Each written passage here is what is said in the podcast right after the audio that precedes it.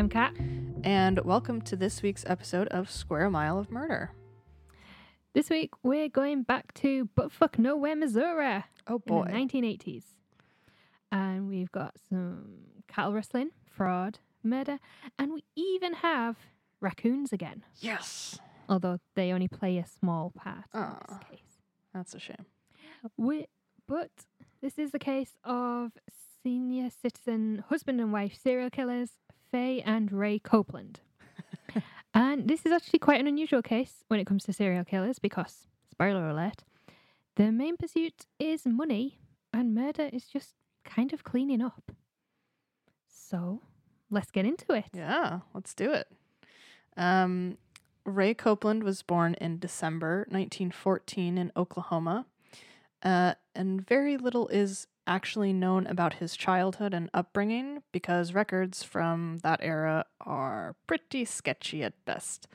So, what is known is that his family were very poor and had to move around a lot um, uh, while his parents tried to find work uh, and basically just survive the Great Depression.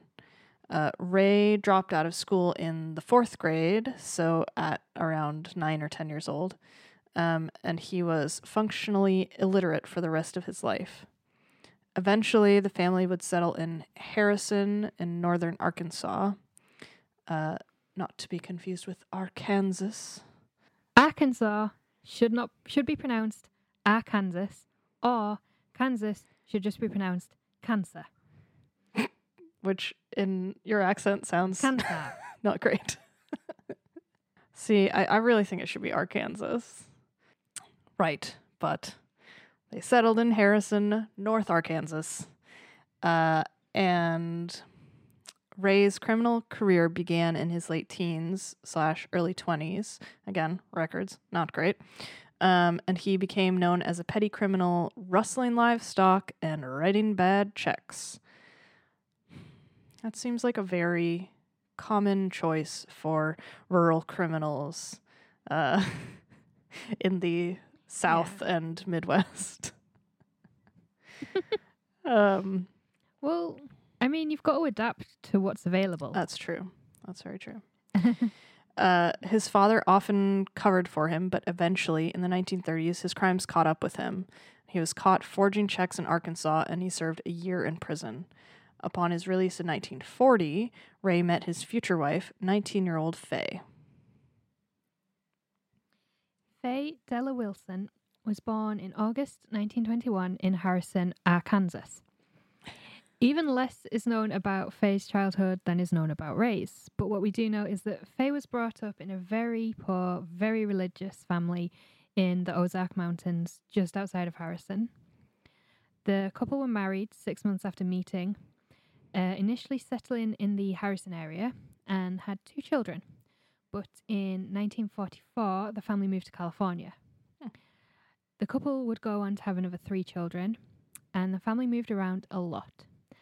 Ray was constantly in and out of prison for most of his children's childhoods. That doesn't sound right, but I can't think of any other way to say it. Um, for most of his offspring's adolescence. Uh, eventually, they moved back to Arkansas, where Ray was once again imprisoned for stealing livestock and served a year in the state penitentiary.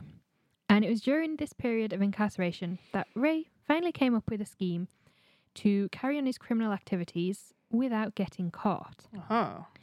Upon his release from the state penitentiary, Ray moved the family to a small farming community called Mooresville, just outside the city of Chillicothe in northern Missouri, and put his plan into action. Oh boy. Also, I am impressed with your pronunciation of that city because I had no idea what the fuck. It is. Oh, it's only because I've heard it rather than read it. Yeah. If I I'd been like chill, Chili- Chillicothe, Chili cote cote Chillicothe. cote cote coth- coffee. Uh, So according to an episode of Forensic Files, it is Chillicothe. chili coffee. I like it's a good name. Chillicothe. Chili coffee. Yeah, it's probably chilla. That's a very like. That sounds right. Well, if you think so, if it's so, it's spelt C C H I L L I C O T H E. Mm-hmm. So if you think the second I is like the second I in Missouri, where it's like an A instead of an I, so it's Chillicothe. Chillicothe. Which, like, to be fair, not everyone pronounces the last I in Missouri as an A, but Well, I was told that was the proper way to pronounce it, I think people, so uh, I'm going with it. I think Missouri accents usually do Missouri. My, I was going to say when I've seen anything that's set in Missouri, Mm. it's always been Missouri. Missouri. my grand, not my grandfather, my my mother's fa- uh, father, was born in Bolivar, Missouri, and that's where he grew up. And yeah, that's that's how we always refer to to Bolivar. So I'm assuming that that's correct. Um, uh, for a few years, Ray did actually live a fairly normal, crime free life. Uh, the family were poor, but they got by. Uh, Faye worked in a nearby factory and later as a motel maid to support Ray's income from the farm. And the Copeland children all helped out on the farm, and uh, Ray also took work at other uh, local farms. Records, once again, are very sketchy, but it's widely believed that when the elder, elder children grew up and moved out, Ray put his plan into action. So this would have been sort of in the 1960s when the, the children were starting to move out, I Mhm. think. If they were married in the early 40s and had children throughout the 40s. So, but yeah, records and dates, just not important apparently. It's all fuzzy. Ray began going around to the local missions and homeless shelters in Chillicothe, where he would find local transients, homeless people, and if they had addiction problems or no friends or family to turn to, all the better. He would offer them a job as a farmhand, claiming that he needed the help as his children were growing up and moving out, and as he was, you know, illiterate, he also needed help with the books and the accounts on the farm.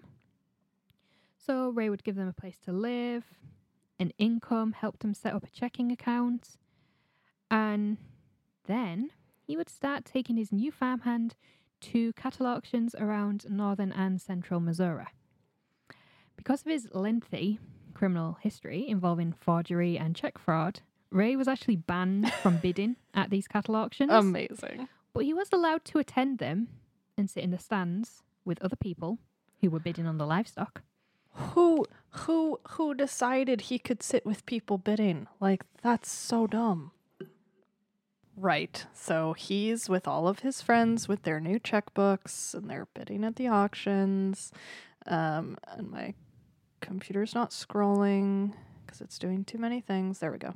Uh um at the auctions Ray would sit with his new farmhand and tell them which lots to bid on. The first time, um, he would buy some of the cheaper cattle, and the farmhand would pay for it with a check, using money Ray would give them to set up the bank account. And now, um, having established good standing with the auction house, Ray and the farmhand would then return to the next auction and purchase much more expensive cattle. And once again, the farmhand would pay with a check, but this time the check would bounce uh, because the farmhand didn't have enough money in the account to pay for the expensive cattle lots. When the checks couldn't be cashed and the auction house couldn't find the farmhands, they would report them to the police for check fraud. um, police would eventually come knocking at the Copeland's farmhouse looking for the farmhands. But Ray and Faye Copeland would tell the police they knew nothing about the auctions and that the farmhand had moved on. Uh, one quote was, "You know, transients here one day, gone the next." That was that was basically what they told police. And um, just to really sell the story, Ray would also show the police a check that he had from the farmhand in question, uh, showing that he too had been a victim of this farmhand he had invited into his home, given a job to. The farmhand had written him a check for something. It had bounced. The farmhand had disappeared. Damn, that's smart. Um, But also, like, didn't anyone at the auction house, weren't they like, oh, yeah, it's Ray. We know Ray. He's always here with a different person. That is something I could not find. Why nobody worked that out. But, you know, maybe they just thought he had snuck in and was going to try his luck, I mean, try and bid, and then they were like, no, no. unless it's just a huge chaotic, like, I don't know, but just seems like someone would eventually cotton on to the idea that, like, this guy's always there. Okay. So in the forensic file episodes, which we'll leave the link to in the episode description, Mm-hmm. they show you footage from a cattle auction in rural Missouri, and it is insane. Oh, yeah. Like, uh, how how do they au- how how does anyone understand what's being? Oh, my God. firstly, how do you know how much the the cow costs? And also, has nobody? How does anyone just talk for so long?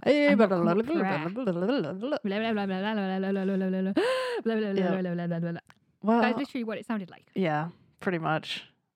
Auctioneer, uh, like there's got to be an auctioneer school out there where they they teach him how to do that because it's amazing. Um, yeah. Yeah, it looks it looks like not so much that it's chaotic, but there's you know nobody's like taking a minute to look around them. They're just focused on yeah, that's true. selling and buying. I mean, that's that's also- that's fair. You got to pay attention, or else uh, the guy will just move on with with more nonsense syllables. Um, Yeah. Uh, so between leaving the auction house with the cattle and the police turning up at uh at his door looking for the farmhand, Ray would quickly sell all the cattle at a profit, which of course was a profit because he got them for free. Yeah, Um, and uh, and then the farmhand would mysteriously disappear. But because Ray targeted vulnerable people at homeless shelters or missions, um, there unfortunately weren't people around to notice when uh, when these farmhands went missing. And police didn't seem to think anything of the fact that all these farmlands had disappeared from the Copeland's farm.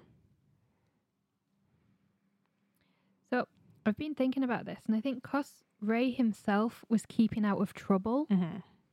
that and you know he was putting himself forward as you know this this really you know generous guy who was just helping out the local down and outs and he was giving them a place to live he was setting them up with a you know a checking account and helping them get back on their feet and if he's selling that really well no one's really going to be like no one's really going to look into it that much because they think oh he's just being really nice and he's not getting into any trouble with the rest of the community Yeah.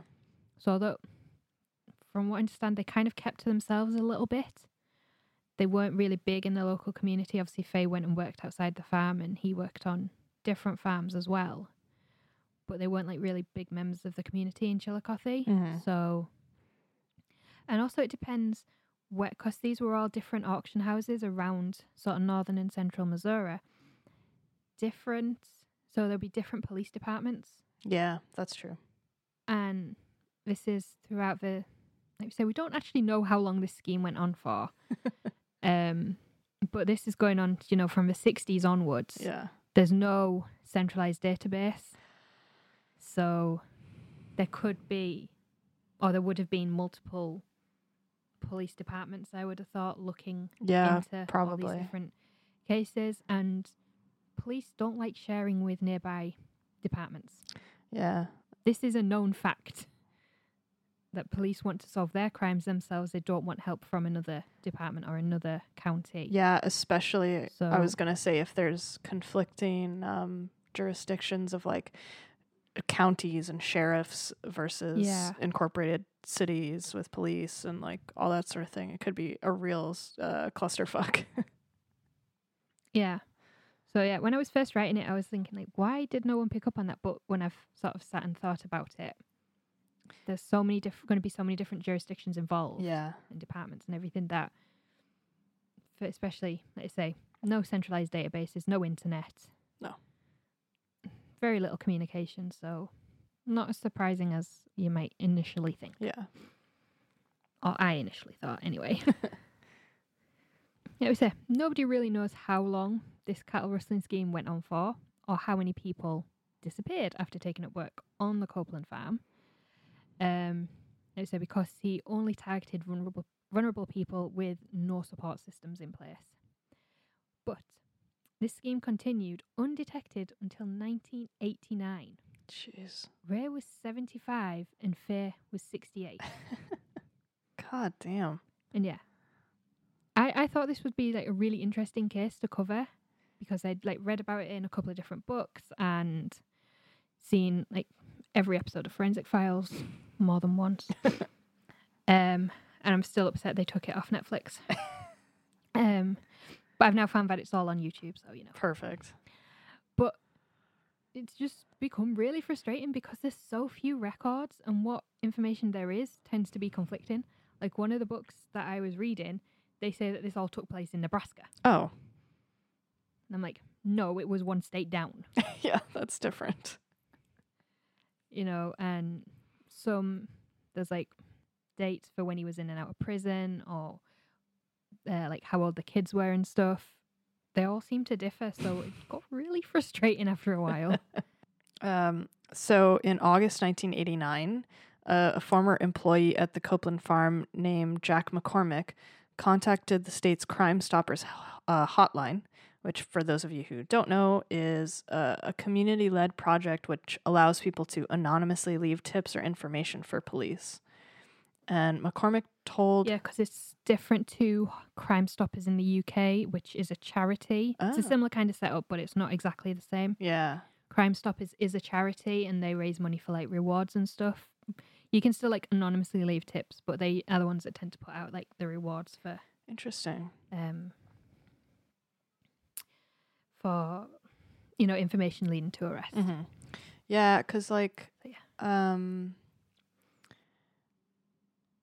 I've listened to quite a few uh seasons of the Undisclosed podcast, and they go into a lot of cases from like Georgia and uh, southern states, and every single one has like mention of the Crime Stoppers hotline, and I'm never like I always kind of just assumed that it was a thing that was set up by local government or whatever, but that's interesting that it's um Yeah, I think from what I understand, every state has a Crime Stoppers hotline, um, and it's like community led.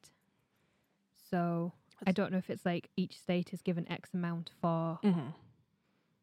like X amount in federal funding, or if they're supposed to run it and fund it themselves. I'm not entirely sure, but Uh, that's interesting. Yeah. Right. So uh McCormick told Crime Stoppers that earlier that year he had seen human bones on the Copeland farm and that on one occasion Ray Copeland had tried to kill him. Pretty pretty damning. Um yeah, McCormick himself was wanted by police in Missouri for check fraud uh, after he had bought cattle at an auction and paid with a check that had bounced. Go figure. However, unlike the other farmhands on the Copeland farm, Jack McCormick managed to escape with his life, but only just. In the days after he had bought the cattle on behalf of Ray Copeland, you know, with the uh, dodgy check, McCormick was called into one of the barns by Ray under the pretense of there being a raccoon under the floorboards. Oh, in the barn hey. And Copeland needed McCormick to help him flush the raccoon out so he could then shoot it. Poor trash panda. I don't know if that's pers- perfectly reasonable, ex- you know, reaction to a raccoon. if it's in your barn, would you flush it out and shoot it? I mean, I know your mother got uh, like a big humane trap, and we don't own guns, so that wasn't an option for you know, us. accidentally caught a raccoon. yes. But so McCormick went into the barn, and he was immediately suspicious because he was also terrified of Ray. Fair. just the way he acted. And um, so as soon as he turned his back on Ray, so he could see where the raccoon pro- supposedly was, Copeland had the gun aimed at his head. Jeez. And for the rest of the interaction, McCormick didn't take his eyes off of Copeland, never found the raccoon, and very quickly fled the farm and even the state and hid out in Nebraska, terrified that Ray Copeland would track him down and kill him. So how did he get away? Like, so they're in the barn. They're looking for the raccoon. McCormick turns around and tries to see the raccoon, and then what? Like turns back around too quick to see the gun pointed at his head. Yeah, Ah. that's pretty much how it went. Why wouldn't have Copeland just shot him anyway? Like not not suggesting that he should have done, but like I don't know. that's really interesting. I do have I have a theory which we'll get to later Okay. as to why he didn't, but Okay. Um so yeah, the police were initially skeptical of McCormick's claims, but after checking his criminal record and finding that he was wanted for check pr- fraud and mysteriously disappeared earlier that year after buying cattle at auction with checks that had bounced, they began to take his claims seriously.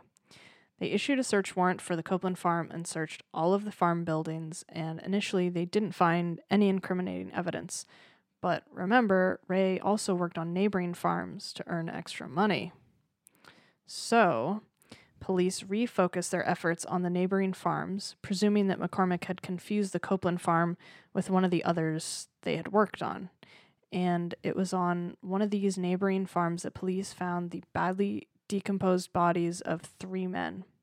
And in another barn, they found a fourth body. And after six weeks of um, excavations on the Copeland and neighboring farms, they found a fifth body, which um, had been hidden in a well. So, my theory about why Copeland might not have shot McCormick was so where these three men were in the barn, they'd literally just been laid in one after the other. Obviously, they weren't all shot at the same time, Mhm. but he'd kept going back. And, you know, a body is quite easy to push down a well. You know, if you've got someone working on a well and you shoot them in the back of the head, you could, like, push them in. Yeah. So Ray Copeland by this age is 75 and, you know, getting on a bit, obviously not as strong as he used to be. Mhm. So part of my theory was he needed McCormick to be down in the hole or as near to it as possible Oh. to shoot him and hide the body very quickly. Oh. That is my theory anyway. Interesting. See, Mm. like, I would have thought maybe he didn't want to shoot someone in the face. I mean that could be Like, another thing like he was only shooting don't want people in don't want to look someone in the eye when you shoot them. Yeah. But Yeah. yeah, I could see that too. Like he is, he's old. Yeah. That was that was my thought because like you say he could have easily shot him even when he turned around. Yeah. But if he turned around and moved Yeah. and it was going to be more difficult for Ray Copeland to then bury the body yeah. without having to get someone else to help him. Yeah, and also if if the guy saw that he had a gun pointed at him, there could be like a struggle, which Yeah. seventy five year old Copeland or however old he is probably is not going to win. All of the five men found throughout the properties had the same cause of death, which was a gunshot wound to the head with a small caliber weapon. And when police searched the Copeland's farmhouse, they found a 22 caliber Marlin rifle. Further searches found two more bodies buried on the Copeland's land. But police now had another problem, and that was identifying them Mm. and they've only they only managed to identify five Jeez. Because there was only five when it eventually went to trial. There was only five counts. Mm-hmm. So the first breakthrough came when examining the clothes found on the body in the well, and there was a leather belt with the name Dennis carved into it. And in 1986, police had visited the Copeland farm looking for the farmhand Dennis Murphy. And you guessed it, in connection with some bad checks that'd been made out to pay for cattle at a local auction house. Imagine that. And this was this was the incident when Ray Copeland had produced the bad check to show the police that he'd, you know, been swindled by Dennis Murphy. Oh. When in reality, um, Copeland had taken Dennis out somewhere near the well and shot him in the back of the head and we presume just pushed him down the well.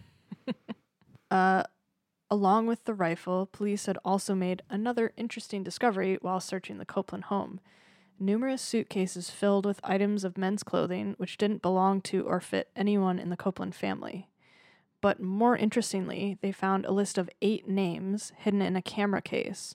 These were all names of men Ray had hired to work on the farm, and next to four of them were X's. Um, these four names corresponded to four men police were looking for in connection with check fraud at cattle auction houses throughout central Missouri. And police now had a starting point for identifying the five bodies found on the farmland. So police sent the skulls to a forensic odontologist, which is a forensic dentist, for those of us who don't know big words. I'm sure they don't like being called that, but that's kind of what it is. Yeah. Um, and this odontologist was named Dr. Ronald Geyer. He examined, photographed, and x rayed the skulls before comparing them to the men's uh, pre mortem uh, dental records. But this presented yet another problem because these records were incomplete. There were vast gaps between visits because these are all members of transient or homeless communities Yeah. and so there aren't a lot of records for them. Uh, but eventually, he was able to conclusively identify the body found in the well as being Dennis Murphy, due to the skull showing the same defect in part of the jawbone that Dennis Murphy's pre-mortem record showed. Hmm. And this is basically a long-winded way of explaining how they use dental records to identify bodies. Because obviously this is 1989, DNA testing was still very, very much in its infancy. So dental records were the sort of the easiest way for them to do it Yeah. at that time. And uh, Dr. Guy was also able to identify the four other bodies, or four of the other bodies, in the same way. So the five identified victims were Dennis K. Murphy of Illinois, who died in October 1986, Wayne Warner, also from Illinois, who died in November 1986, Jimmy Harvey of Missouri, who died in October 1988, John Freeman of Indiana, who died in December of 1988, and Paul Cowart from Arkansas, who died in May 1989. And Wayne Warner, Jimmy Harvey, John Freeman, and Paul Cowart were uh, the four names on the Copeland's list with an X beside them. Hmm. Yes. And I wasn't able to find what became of the other bodies that they found Yeah. on the property. Um, I'm guessing that they've never been identified, unfortunately. Yeah, I would imagine. Probably not. So, in October 1989, police arrested Ray Copeland on five charges of murder. And to everyone's surprise, they also arrested his wife, Faye, whom they believed to be his accomplice. Uh, now, this shocked most people in the local community, um, while few seemed surprised about Ray being arrested because after all, bodies had been found on the Copeland property. Everyone, including the couple's children, uh, were shocked and horrified that Faye had been arrested too. Um, now, up until her death in December 2003, Faye maintained her innocence, but police matched the handwriting on the list of men who had worked on the farm to Faye's known handwriting samples. And we know that, you know, of course, handwriting analysis is contested in the forensic science world. Um, but at the time, the DA in Chillicothe accepted it as evidence. Faye's guilt has always been doubted by her children, and one of them appears in the Forensic Files episode and says that the family are pretty sure she knew about the cattle rustling scheme, but that she had no idea about the murders. Hmm. But the couple's arrest brought to light a lifetime of abuse that Faye and the children had suffered at Ray's hands. So Faye was only 19 when she married Ray. He's seven years older than her in 1940. And she was from a very, very religious, fundamental Christian family in northern Arkansas. And that's pretty much middle of the Bible Belt, Yeah. southern USA. Yeah. So she had been brought up to believe that the man was the head of the household. What he said went. The woman was to be subservient to the husband, and divorce was one of the worst sins. And she has since said that she just bowed her head and got on with it. She carried bruises and broken, bro- broken bones from Ray, but he was her husband, and she just had to stay with him and take it. Following her arrest, Faye was seen by multiple psychiatrists who diagnosed her with battered woman syndrome, which is defined as severe long term domestic abuse where the victim begins to suffer from a quote learned helplessness or psychological paralysis. Uh, the victim becomes so depressed, defeated, and passive that she believes she is incapable of leaving her abuser. Um, one of the Copeland sons, Al, says in the Forensic Files episode that Ray, he doesn't even call his father his dad or father or anything, only Ray, uh, which says a lot right there. Um, he says that Ray was a violent man with a very short temper and that all of the children were victims of their father. Al tells the story of one of his brothers scraping the bottom of an oatmeal bowl with his spoon and Ray beating the boy with an iron skillet. Al himself was beaten with a pair of uh, cow kickers after a cow he was milking kicked over a churn of milk. I actually had to Google what cow kickers were because I didn't know, and they're to keep the cow's legs apart so they can't kick over the milk when they're Ah. being milked. And yeah, they're basically big. They're kind of like metal things that on like a, a chain or a like a long, like thin piece of steel that like spreads Mhm. the cow's legs so they can't kick. So to be beaten with that would have hurt like hell. Yeah. Um, Faye herself says that she no- knew nothing about the murders and that she didn't ask any questions because it, quote, wouldn't have done her any good if she had, and that Ray would have uh, beat her about the house if she had asked. Faye even refused a plea deal because she said that she had nothing to offer police. Because this was 1980s into the early 1990s, evidence about the abuse Faye suffered was not allowed to be entered into evidence at her trial. And the couple were tried separately. And so the only evidence the prosecution actually had was a list of was the list of names in her handwriting, the fact that she lived with Ray and asked no questions when various farmhands came and went and just disappeared. And but if you remember, at the beginning of the episode, we said little is known about Ray's childhood, but what is known is that he left school in the fourth grade when he would have been aged nine, ten. Mhm. Is that right? Yeah. Yeah. And he was, you know, pretty much illiterate. So it has been theorized that because he couldn't read or write, he could have at some point just told Faye to write down this list of names without her knowing that it was really a list of his victims. Hmm. And the only other quote unquote evidence that police could find was a quilt that Faye had made out of clothes that had been left behind by the farmhands over the years. This is flimsy at best, Hmm. Yeah. and it doesn't mean, definitely doesn't mean that she knew men were being murdered, just that they had left various items of clothing behind when they suddenly skipped town. They were a poor family in a rural area, and it's perfectly reasonable that the wife found these clothes left behind and decided to make something useful out of them. Yeah, especially if she was, you know, um, a product of the Great Depression as well, Mm. because Yeah, I mean, the the son Al says that they only had like one pair of shoes and they were school shoes. yeah, The rest of the time, even in the middle of winter, they had to go out barefoot, yeah, like to milk the cows and things like that. So, or feed the cows as it would be in winter.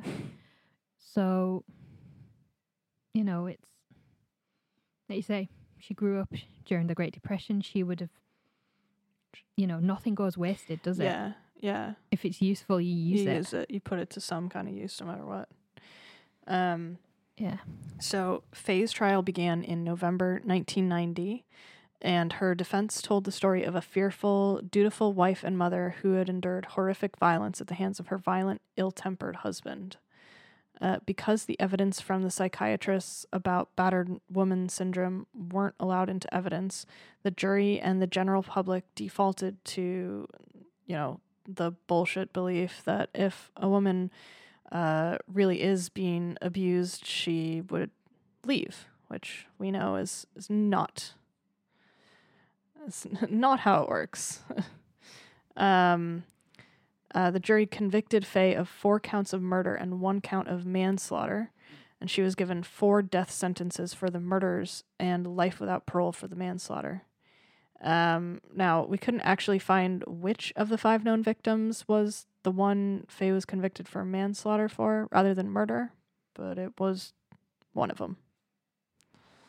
Yeah. Four months later, in March 1991, Hey. that's when you were born. Oh, hey. Ray Copeland went on trial um, on five counts of murder and was found guilty on all counts, and he was sentenced to death. So, at the ages of 76 and 69 years old, Faye and Ray Copeland became the oldest people to be handed the death sentence in the USA. Wow, yeah. Yeah. And upon hearing that his wife had been sentenced to death by lethal injection, it is reported that Ray shrugged, shrugged, showed no emotion, and said, Well, those things happen to some, you know. How lovely of him. Wow. Mm. Ray died on October 19th, 1993, at the age of 78 in the Potosi? Poto- how, Yeah. I'm not sure how you say that. The Potosi Correctional Center, Missouri. His death was recorded as natural causes. Now, attitudes are slowly, far too fucking slowly, changing when it comes to domestic violence and things like battered women syndrome, which is horrible terminology, and I think it might actually have been updated now. But Yeah. that was, yeah, that was what the uh, the article I was reading used. But in 1999, Faye's defense team appealed because the jury had not been able to hear evidence from the psychiatrists about domestic abuse and bad women's syndrome. And Justice Autry Smith, who was a judge for the United States District Court for the Western District of Missouri, upheld Faye's conviction of four counts of murder and one of manslaughter, but overtur- overturned the death penalty and commuted her sentence to life in prison. That's fair. Yeah. So Um, apparently, battered woman syndrome is now considered a subcategory of PTSD. So oh, that makes sense. yeah. Um, so, in the summer of 2002, Faye Copeland suffered a stroke, which left her partially paralyzed and unable to speak. Uh, just a few weeks later, in uh, September 2002, Missouri Governor Bob Holden granted Faye medical parole, and she was released into a residential care home in Chillicothe. Uh, Faye Copeland died the following year on December 30th, 2003, in Chillicothe, Missouri, at the age of 82.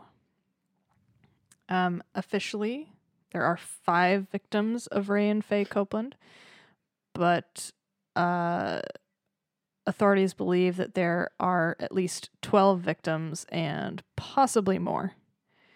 Um, three of the men on the infamous list of farmhands, Thomas Park, Franklin Hudson, and Dale Brake, are still missing, as are many of the other men known to have worked on the Copeland farm.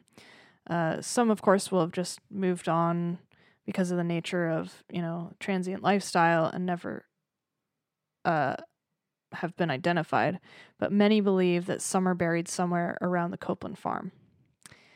And uh, that is the case of Ray and Faye Copeland, the senior citizen serial killers. What do we think about this one? I I am sort of inclined to agree with the Copeland children that Faye was innocent, at least in terms of the murder. She she may have known about it, but I don't think she participated at all. Yeah. And I think, or I hope that if this case was was heard in court today and they allowed they would allow the evidence about battered woman syndrome, PTSD into evidence, and you know she wouldn't be given a death sentence. Yeah. Um. Yeah, that's that's my thought. Like I say, we will never know whether she did know or not, but she refused a plea date, plea deal. But that again could be another thing to come out of her suffering from bad Mhm. woman syndrome, Totally. because she could have been, or she probably was absolutely terrified Yeah. you know, because if she, okay, if she testified against him and say he didn't get convicted or he was let out on appeal or something like that, he'd have killed her Oh yeah. straight up. Yeah. Yeah. I So, I I I'm yeah, kind of inclined to agree and like I think especially because Ray had this like very clear consistent like criminal record throughout his sort of mm-hmm. youth and you know when when the kids were growing up like it it makes sense for him to have committed these crimes but it doesn't seem like you know Faye who you know grew up a very religious uh, in a very religious family and all that stuff like it doesn't seem like Mhm. she would necessarily willingly like uh, just uh, remove her from the situation like i don't think she would turn to a life of crime necessarily um in Yeah. unless there were these sort of extenuating circumstances so and yeah it sounds like because he was so abusive everyone in the household was just terrified of him and probably you know just wanted to stay out of his way and not ask questions and not you know think too hard about what might be going on or just had no idea but yeah, I mean, if you're going to beat the hell out of your kid with an iron skillet yeah for scraping the bottom of their oatmeal dish, or because a cow kicked over a churn of milk, yeah, okay, it's money lost, but it's not the end of the world. no. You know, the phrase is don't cry over spilt milk for a reason. yeah literally you know, if you're going to beat, literally beat the shit out of your kids with an iron skillet or a pair of cow kickers for minor things like that, are you going to murder a virtual stranger who has no one, unfortunately, has nobody who's going to come looking for them for money? Probably That is not a stretch. no not so much That elastic is not even getting stretched at all. That's just sitting there on the desk. yeah There's not a stretch of the imagination at all no that you could go from that to murder. no absolutely Because, like we said at the beginning, it's it's very different from a lot of serial killers, where there is some kind of whether it is lust or a sexual thing or there's something like that involved Mhm. In serial murder. Whereas this was just for the money. yeah The murder was just just getting rid of a problem. yeah yeah so he could keep making money. so yeah it's it's an interesting it's sort of a yeah flip of the the normal um mo kind of thing which is interesting yeah, and he's essentially just using violence to get rid of anyone who gets in his way. yeah pretty much You know, whether that's his wife for speaking out of turn or his kids or burning dinner or whatever yeah. it was she did, or his kids for, you know, scraping a pull bowl too loudly with a spoon. yeah You know, he's just he's just using violence to deal with problems. yeah which So, yeah, I, I say she, whether Faye knew or not, uh, is one thing, but I don't think she would have had anything to do with it. It doesn't seem like she was an active participant. It, but Mm. yeah, I feel like you're never really gonna know if she knew something Yeah. or not.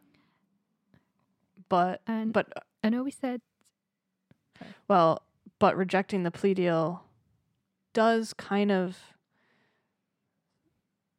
uh, like on the one hand could indicate that she didn't know anything, but of course on the other hand could indicate Mm. that she, you know, had PTSD from all the years of abuse. But Yeah. Yeah, I was just going to add because I know in you know the um, canoe man episode we talked about his wife and how she could have easily gone to the police and been like, "My husband's faking being dead yeah. because he was trapped in the house and couldn't leave." Yeah. It's never going to be that simple for a victim of domestic abuse. Yes. No, absolutely not. I mean, one, if sh- especially if she's got uh, bad win- women's syndrome, PTSD, whatever you want to call it. Um, so there's that like learned helplessness yeah. and like paralyzing fear that comes with that. So it's never going to be that easy to just walk into the police station and be like, "My husband's murdering farmhands." So thank you everyone for listening. Come and join us on social media, Square Mile of Murder. Join our Facebook group. Let us know your thoughts on the Copeland case. Yeah. And you know, anything you like. You know, we like to talk about anything because I mean, we might be out of lockdown by the time this comes out, Maybe. but it has broken both of us, Yes.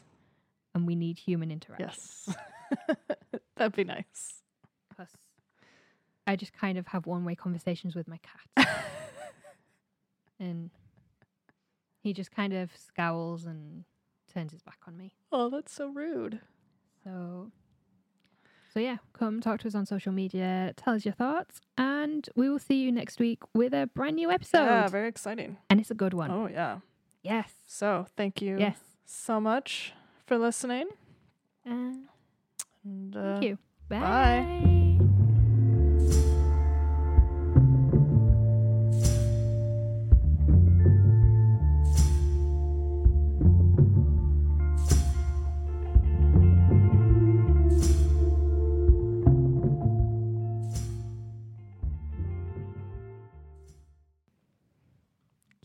What is the one after this? Moira Anderson. Oh God.